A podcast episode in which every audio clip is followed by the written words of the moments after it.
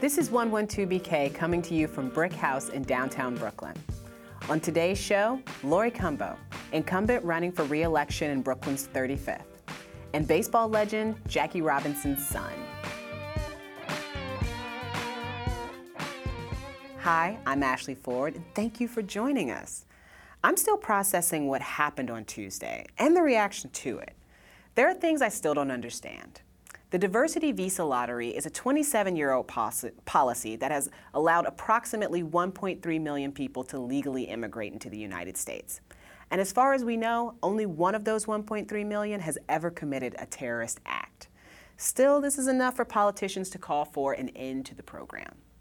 Meanwhile, on an average day, 93 Americans are killed with guns. That's 651 Americans killed in a week and 33,853 in a year.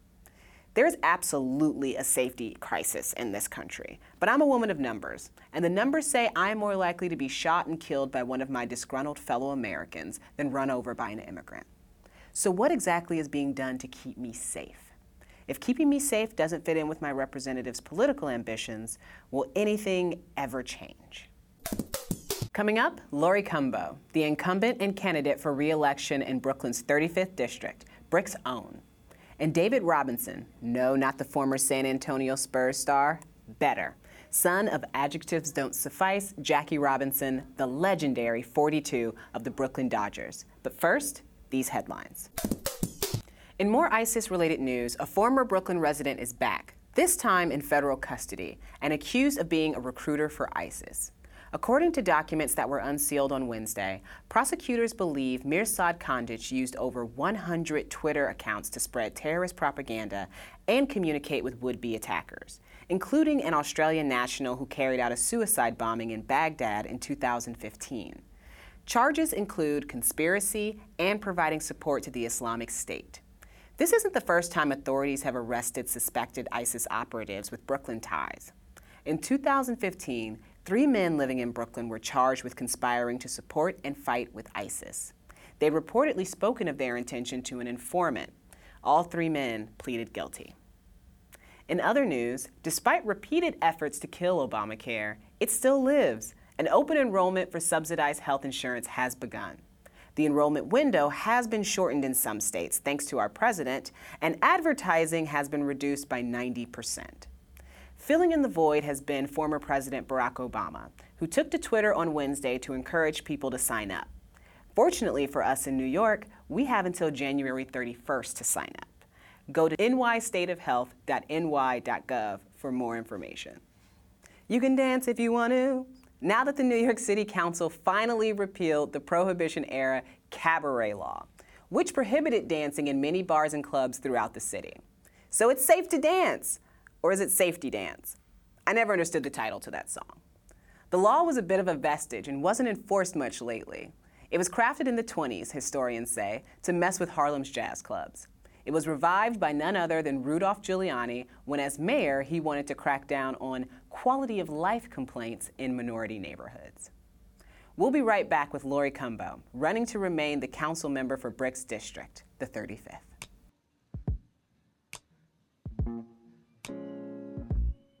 She's been this district's city council rep for the past four years, four years that have seen enormous growth and development in the neighborhood. She's seeking re-election and faces challenges from two other candidates, Jabari Brisport with the Green Party, who was on the show last week, and Republican Christine Parker, who declined our invitation. Laurie Cumbo, welcome to 112BK. Thank you. Excited to be here today. Oh, we're so excited to have you. So, can we just start by saying this neighborhood is changing really, really mm-hmm. fast. Mm-hmm.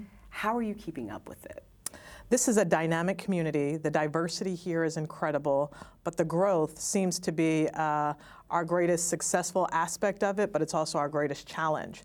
Um, so many new people are moving to the 35th Council District, um, not only from other neighborhoods, but globally. Mm-hmm. People from all over the world are moving to Brooklyn because this is the epicenter of opportunities, of creativity, of new industries that are forming, um, and it is very challenging to keep pace with the exciting amount of development, but it's also the opportunity at the same time to realize how can we work together as a community um, to welcome new people to our district, but at the same time preserve those longtime Brooklynites, uh, such as my family who have lived in Brooklyn for over 80 years, to make sure that we want to stay and remain in our communities, but creating all of the opportunities for us to be able to do so.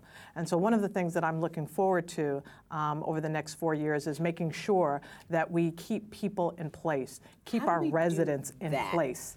That is the really important thing that I think when people start seeing the buildings go up, they start seeing the new businesses come in, the first thing they worry about does that mean I'm on my way out? How are we preventing that here? Growth and development always uh, translate into gentrification for the most part throughout New York City. You see a new tree come up, a new bike lane. For many, that signals uh, a situation where gentrification is going to be more rampant. I think one of the things that we have to do, and we've done this in the council, uh, previous in the previous administration, so many tenants did not have an opportunity to have legal counsel. Right. And working with my colleagues in government, we have now created an opportunity so those uh, bad actors, those uh, landlords that want to push residents out through unscrupulous practices, we have now put a mechanism in place that tenants will have legal representation when they go to housing court so that they are not just pushed out with no legal representation Right. and no understanding of the system. That's one. But we also have to fight for projects. When uh, zoning uh, projects come before the city council, a land Mm-hmm. use issue, we have to make sure as city council members that we fight for the greatest amount of affordable housing possible Right. and affordable to the existing community, not Westchester. We have to make sure that the housing and the AMIs or the area median income is reflective of the longtime residents that have been there and have built and created Brooklyn. Excellent. Mm-hmm. So tell me about the Bedford Armory. Yes. Because that's been sort of a hot button issue with some people feeling like, you know, the positions taken on it are, you know, good for the community and others feeling like no, this is just going to be another thing that leads to displacement and or does not provide affordable housing for people. Correct. I share the fears that many of our residents have expressed around the Bedford Union Armory project. Mm-hmm. The challenge with it is that the community came together and said they wanted no sale of any aspect of the Bedford Union Armory project. I too share that sentiment. Currently, there are 58 condominiums, luxury condominiums, that are part of the, the economic model to support the armory. I'm totally against that. I would not support, have not supported, and have worked aggressively um, to make it clear that we as a community will not support any sale by condominium or otherwise of the Bedford Union Armory. The other challenge is that less than 20% of the rental units in the armory on public land Yes. are affordable to the immediate community, only 20%. And so we have to work to make sure that we get the maximum amount of affordability at not just affordability, because affordability means different things to other people's, Right. but it must be affordable to the community of Crown Heights. And that's what we have been working for, that's what we've been negotiating on, that's mm-hmm. what we've presented to the mayor. No condominiums, we have to have real affordable housing, and that really means low income housing. And another aspect that's very important, we have to create a vehicle and a, and a pipeline in order to bring people out of our homeless shelter crisis mm-hmm. back into their communities, not in a temporary way, but in a permanent way. Mm-hmm. Because the vast majority, um, a, a large percentage of people that are in our homeless shelters actually work, have full time jobs, have families, and can't afford the dynamics of uh, childcare is here, your workplace is here, your temporary shelter is here, and those things change on a monthly basis. Right. I know now, as a new mom, once you get your childcare situation in place, that has to remain consistent, and we can't continue to shuffle families around um, and having to navigate a system um, in that way. How do you do that? How do you? I just feel like it, it's it seems like such a huge problem and such a rampant problem um, everywhere you go, not just in Brooklyn and New York, period. So uh, for me, I'm always like, how? What would it even look like? Where would we start to be able to provide those kinds of solution to these huge problems? One of the things that we have in our power, in our power wheel, if you will, is the ability to uh, affect land use. So when developers come to the city council and they want to build uh, developments. They want to build a huge building. They want to build something with more density or more height. They have to come before the city council in order to have uh, that uh, happen. So one of the things that we do in the city council, we each member has the ability to negotiate the best project for each of our communities. So for me, any developer that comes before me, mm-hmm. you have to create a pipeline for those transitioning out of our homeless shelter crisis. Right. I want to make sure that any project that comes in has the ability to start to um, uh, decrease the amount of people in our homeless shelters. Right. We have the ability to negotiate for things such as daycare centers, schools, parks. All of these things are issues that come before us as council members, and we have to look at those council members who have actively negotiated for those things, have actually achieved those victories and wins for their community, and know that they're going to continue to do that moving forward. I'm committed to that because to see families, particularly children, mm-hmm. sleeping in our homeless shelters, understanding that we're putting millions of dollars in the creation of temporary housing when really our residents need permanent housing. Right. That's what I'm dedicated towards. We have the ability to do it. We have to speak up as council members and mm-hmm. to make sure that in these land use negotiations that we have the ability to put forward what we want to see, what our community wants to see as our vision going forward in the future. Have you seen some of those victories in the negotiations with developing buildings that have gone up around here recently?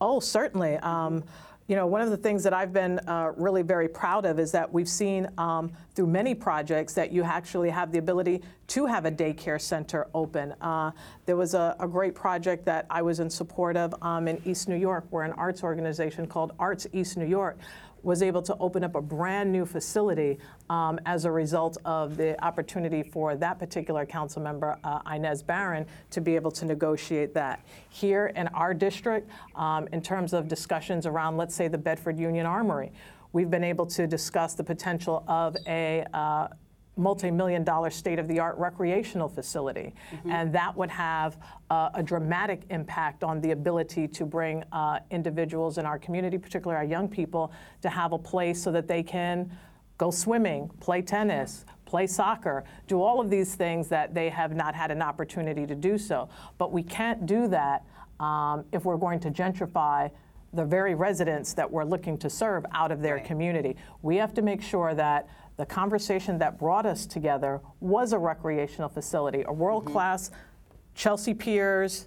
Uh, asphalt green, one of those types of facilities right. in central Brooklyn. Wow. Um, the ability to have a facility like that would be a game changer for the youth in that community. It'd be a game changer for me, to be right. perfectly Ex- honest. Exactly. I'm really looking for because something. Because I grew like up that. in Brooklyn. Mm-hmm. I didn't mm-hmm. have access to a swimming pool. I didn't have right. access to basketball courts and all of those sorts of things. So right. this will be an opportunity, but we can't do it at the cost of residents that will be displaced. Absolutely. We have to create a balance so that we can mm-hmm. see those types of projects go forward.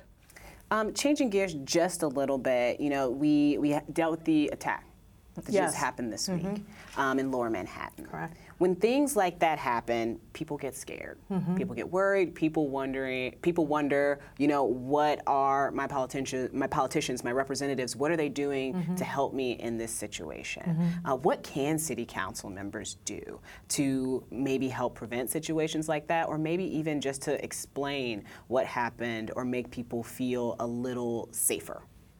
I mean, we have the finest uh, New York City Police Department in the world, arguably, in terms of uh, uh, countering terrorism. We've been working very aggressively together as a group.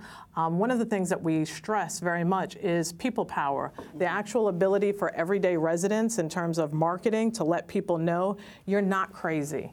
If you see something, say something. If you see a bag, if you see a package, if you understand that something's not looking right, we need to be hypersensitive to it. Um, we also have to speak to our young people in our schools and to let them know that they also have a responsibility growing up in the city of New York to be able to say something.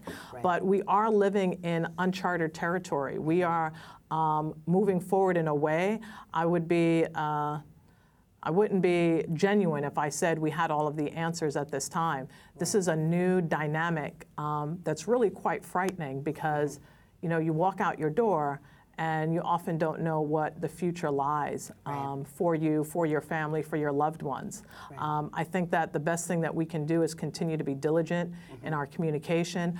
I've passed legislation um, called Text 911. Um, currently, you can only dial 911 in, in the event of emergency. But through legislation that I created, the Text 911, this is an opportunity now for if you see something, if it's an emergency situation, um, in the next year or so, mm-hmm. you'll now be able to upload a photo. You'll be able to um, text 911, describe the situation, um, and also wow. submit video. And this is happening across the country. It wasn't happening in New York. Our office recognized it. We said, let's move forward with putting this legislation forward. And it's also going to help those that are impacted. Um, what inspired it was um, issues of domestic violence. Right you often cannot make a phone call when you're mm-hmm. in a mm-hmm. domestic situation.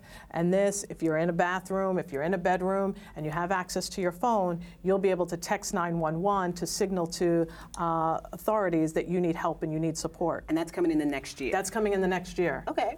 Um, and so that's what's exciting about the City Council, our ability right. to create change. And that's what I love about being a City Council member, recognizing what's happening in the atmosphere and putting forth legislation to address it. So if you are reelected, what are your priorities? What are when top priorities? When you're reelected, maybe I, you know, we got to have the election first. yes, we do have happens. to have an election. So let, um, what, are, what would be your priorities? Like day one, what are like? Give me maybe like three things that are day one. What's most important to me and has been throughout have been our NYCHA developments. Mm-hmm. And so it's very important for us, you know, we see, as you spoke, rampant development that's taking place mm-hmm. changes, mm-hmm. expansions, remodeling, new buildings, glass towers.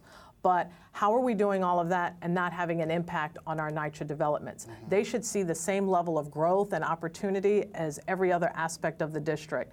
But you have certain developments that don't even have security cameras, that don't have adequate lighting.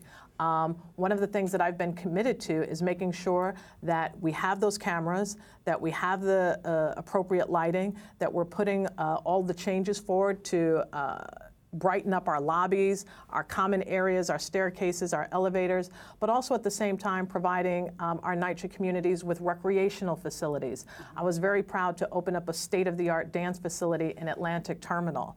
Um, we're also going to be opening up a new basketball court there. We're going to continue to bring um, opportunities and resources job fairs, uh, creating a safer environment there. That's something that I've been very committed to because our NYCHA residents have been left out of the growth and the development of Brooklyn, New York. Right.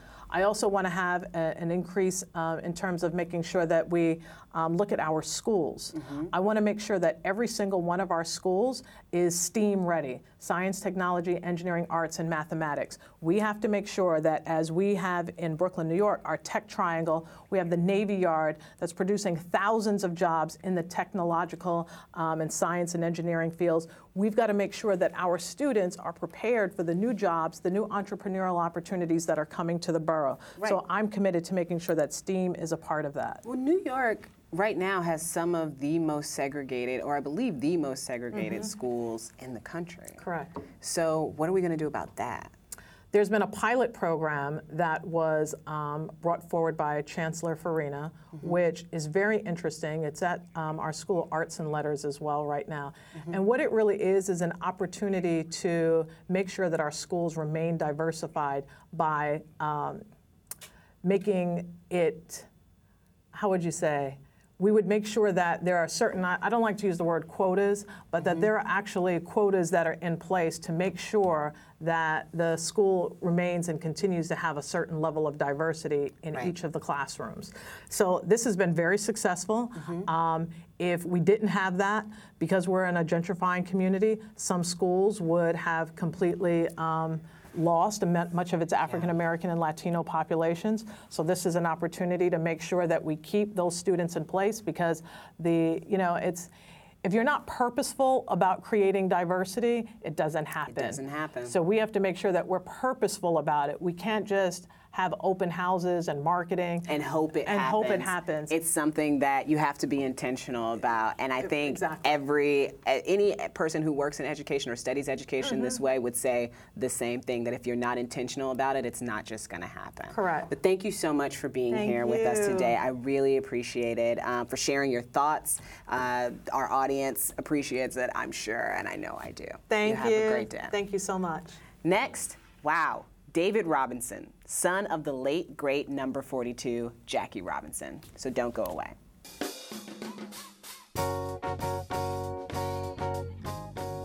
What was it like growing up with and being the son of Brooklyn's and perhaps the world's most influential sports figure and civil rights icon, Jackie Robinson? We're about to find out. David, Jackie, and Rachel's youngest, has spent the last 30 years in Africa growing coffee. We're going to talk about all of those things, including education and race relations. David, I'm so happy to have you here with us today. It is a pleasure to be with you. So, can you tell me just really quickly about your journey over the past 30 years? Um, I had been to uh, Africa as a youth, uh, 14, 15 years of age, traveled independently in lieu of finishing uh, university. Um, it has been a, um, a journey of seeking, of, of, of uh, finding both roots, um, fi- uh, marrying and, and, and raising a family, um, and utilizing the resources that um, are available to members of the of the of the African race, uh, whether it is our tribe from Africa Amer- African Americans or tribes indigenous to Tanzania on the continent. So we've been able to take our wealth from our continent. Um, and build it into a global enterprise that, that we are in control of, basically. Right. So, why coffee? Coffee, uh, coffee is the largest, uh, was the largest foreign exchange earner in Tanzania. We've got uh, over 400,000 uh, small-scale family-owned farms growing coffee. America is uh, the largest consumer of coffee in the in the world. So the the merger between our African resources, both land and personnel, and uh, the American market was a natural. And we were not in that business uh, as black people, other than being the labor component for the raw product. So we were basically the donkeys in the trade and, and, and remain so. There are very, very few African Americans in Africans or African Americans in the coffee business.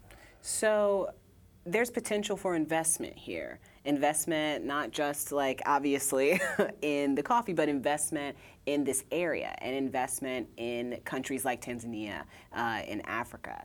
What if somebody's looking to do anything similar to what you did? Like, where are those investment opportunities? Um, We took a long-term view. Um, um, we believed that uh, our, our relationship to Africa had to be developed. We, we became coffee farmers ourselves. We began a cooperative of small-scale family-owned farms, um, uh, became exporters, importers, roasters, and, and, and the presenter and marketer of a finished branded product. All along um, the line, uh, there is room for investment. One can buy coffee and become an exporter. Uh, um, uh, many African countries um, uh, have a lovely uh, coffee profile. One can be um, a roaster on this side of the water and and uh, and market uh, a finished product, but but but not uh, not leave the American shores. Um, for us, there's a goal of uniting our our global family uh, as Black people. Um, and uh, working together to utilize, develop our resources, and develop our own global market. So we wanted to go all the way to the origin Right. um, and grow, work with our our our, um, our, uh, our people in terms of, of uh, creating the volume Right. of coffee to be an, a, a global coffee uh, producer, Mm-hmm. and um, and uh, and then be able to offer it into the American market. Yeah. Um, to we work with uh, corporations. We work. We sell to individuals. Um, we we. Um, uh, are very happy to, to ha- be playing a role um, as an African producer um, into the multicultural and multi, multiracial mm-hmm. uh, American market. That's wonderful. So, what brings you back to Brooklyn? Um, business, and mm-hmm. um, we have uh, um, four of our seven children born in Tanzania are now working and studying uh, in New York. So uh, we are back to see our family and to sell coffee. Of course. Well, you know, family's everything. Absolutely. And sometimes being close to family is just like the warmest and best thing that you could be doing in your life. Yes. So, what was it like growing up in your family, in the Robinson household? Well, um, growing up in the 50s and 60s, um, was both a time nationally of political focus um, mm-hmm. for the African American community, um, a real understanding of the issues and mobilization of the issues. Mm-hmm. Being in the home of Jack and Rachel Robinson put us at a at a center of some of the political discussion and political action. So it was a great time of, of clarity in terms of purpose mm-hmm. uh, and direction. Uh, really, the, uh, it was not an era when when when things were measured by money. Um, baseball players weren't making sports figures weren't making extraordinary salaries, but it was a time when a person's um, a person's merit and a person's value was measured by what they did in a racial term. We were a, right. an era of firsts. Mm-hmm. Um, and uh, so it was a great time to grow up and, and, um, and get a sense of, of who you were, what was an important value, mm-hmm. and what you might want to consider doing with your life. Absolutely. So, what, um, like, given all of that, when you see what's happening in the country right now, and particularly with the NFL protests, like, how does, like, what are your thoughts on that? How are you feeling about that right now? Well, protest has um, always been a means of human development right. to, to, to, to, to, to, try to rectify or correct uh, or improve something that, that uh, can be flawed. So I, I, I support uh, everybody's uh, speaking out uh, where they see issues, and certainly um, the um, relationship between police and the African American community is something that needs to be discussed, worked on, and improved. So I applaud all of those who are um, trying to uh, uh bring that effort forth. I think that's um, uh, an American, an America, the, the, the, the country was, was formed on protest. Yes. Um, mm-hmm. So uh, I don't think anybody um, um, should have a problem with that, and in fact, it should be applauded. When your dad played his first major league game, I have to believe that that was not just monumental, obviously, for the country, but maybe even more so at, for a family and within that household.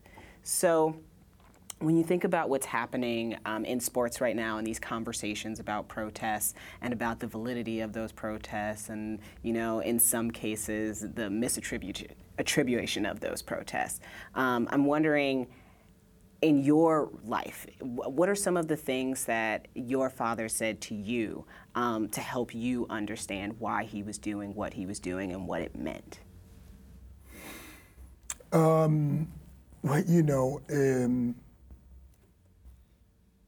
he knew, um, grew up in Georgia, um, sharecropping family. Uh, his mother was a domestic worker. Um, he knew what it meant to be um, in a downtrodden situation, but in a family that was looking straight ahead and, and, and, and, and looking to move forward. And his mother made a huge uh, journey from Georgia to California in order to better their family's position.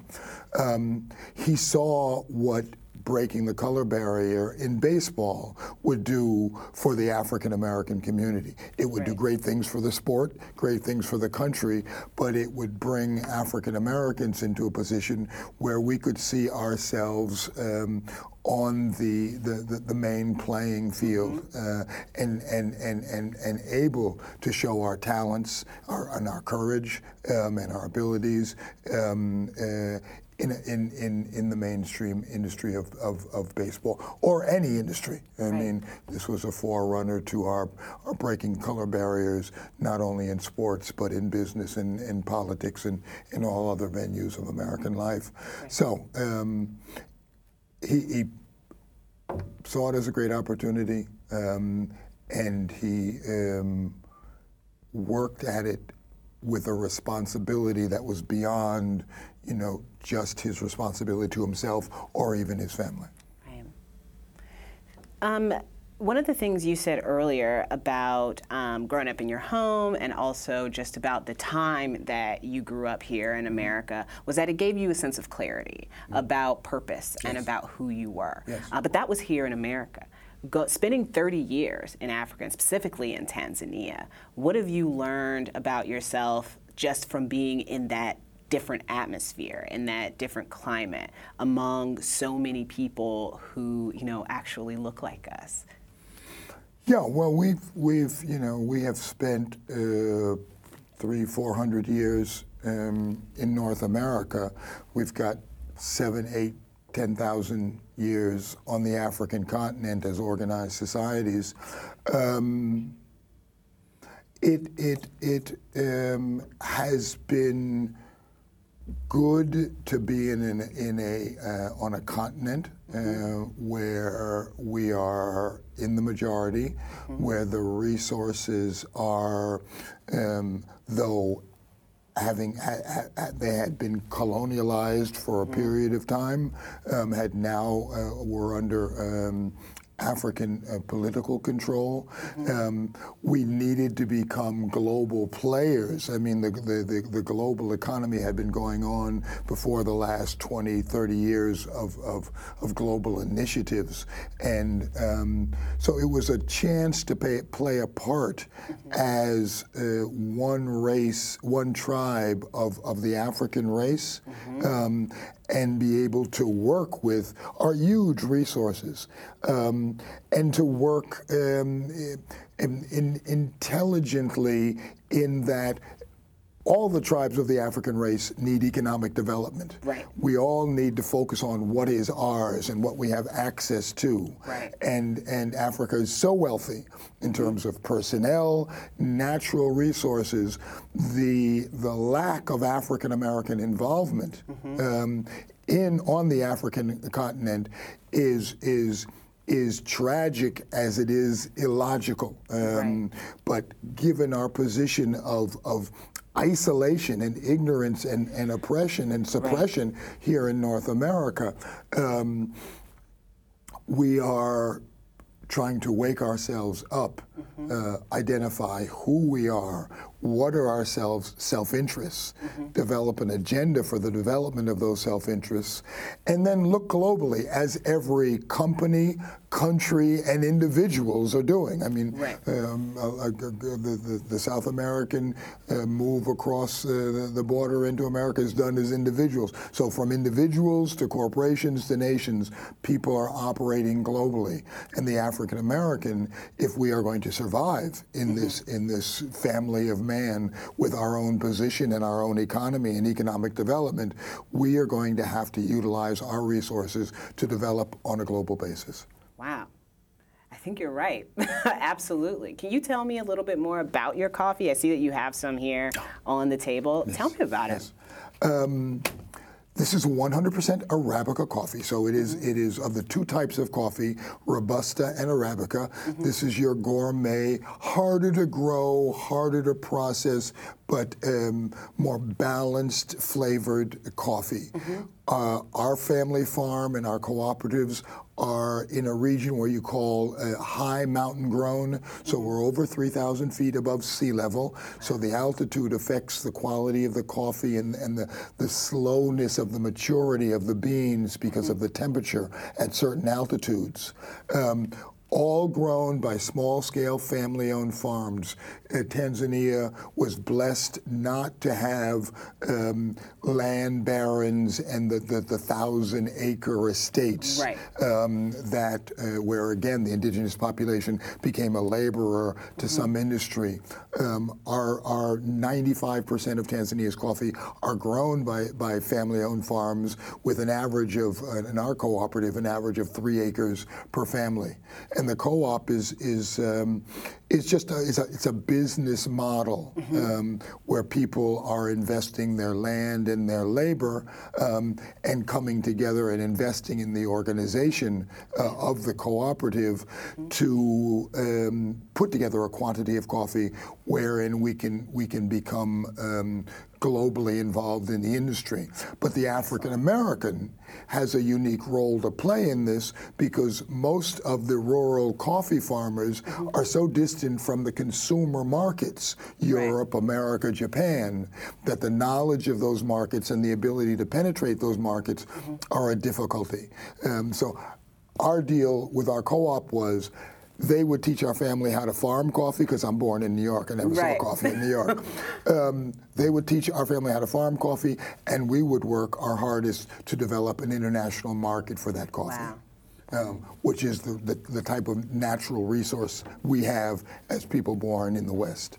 Well, thank you so much for coming on today and for talking about, you know, for talking about the NFL, for talking about your life growing up, and definitely for talking about the great opportunity um, of not just this delicious coffee, but also the fact that you know so many of us have this opportunity to get involved in ways that I don't think people necessarily knew. Yeah. Thank the, you for the continent is open to us. Sweet Unity Farms Coffee, sweetunity.com. Anyone can buy the coffee online, sweetunityfarmscoffee.com. Thank you so much. Thank you. Next week, I'll be away on Monday, and Jarrett Murphy from City Limits will be filling in with an Election Day primer. Don't miss it. Thanks for joining us, and see you soon. 112BK is hosted by Ashley Ford, produced by Ross Tuttle, Fred Brown, Shireen Bargi, Emily Bogosian, and Kritzy Roberts, edited by Clinton Filson Jr. and Kyrell Palmer. Our audio engineer is Eric Haugeseg. Executive producers are Aziz Isham, Jonathan Leaf, and Sasha Matthias.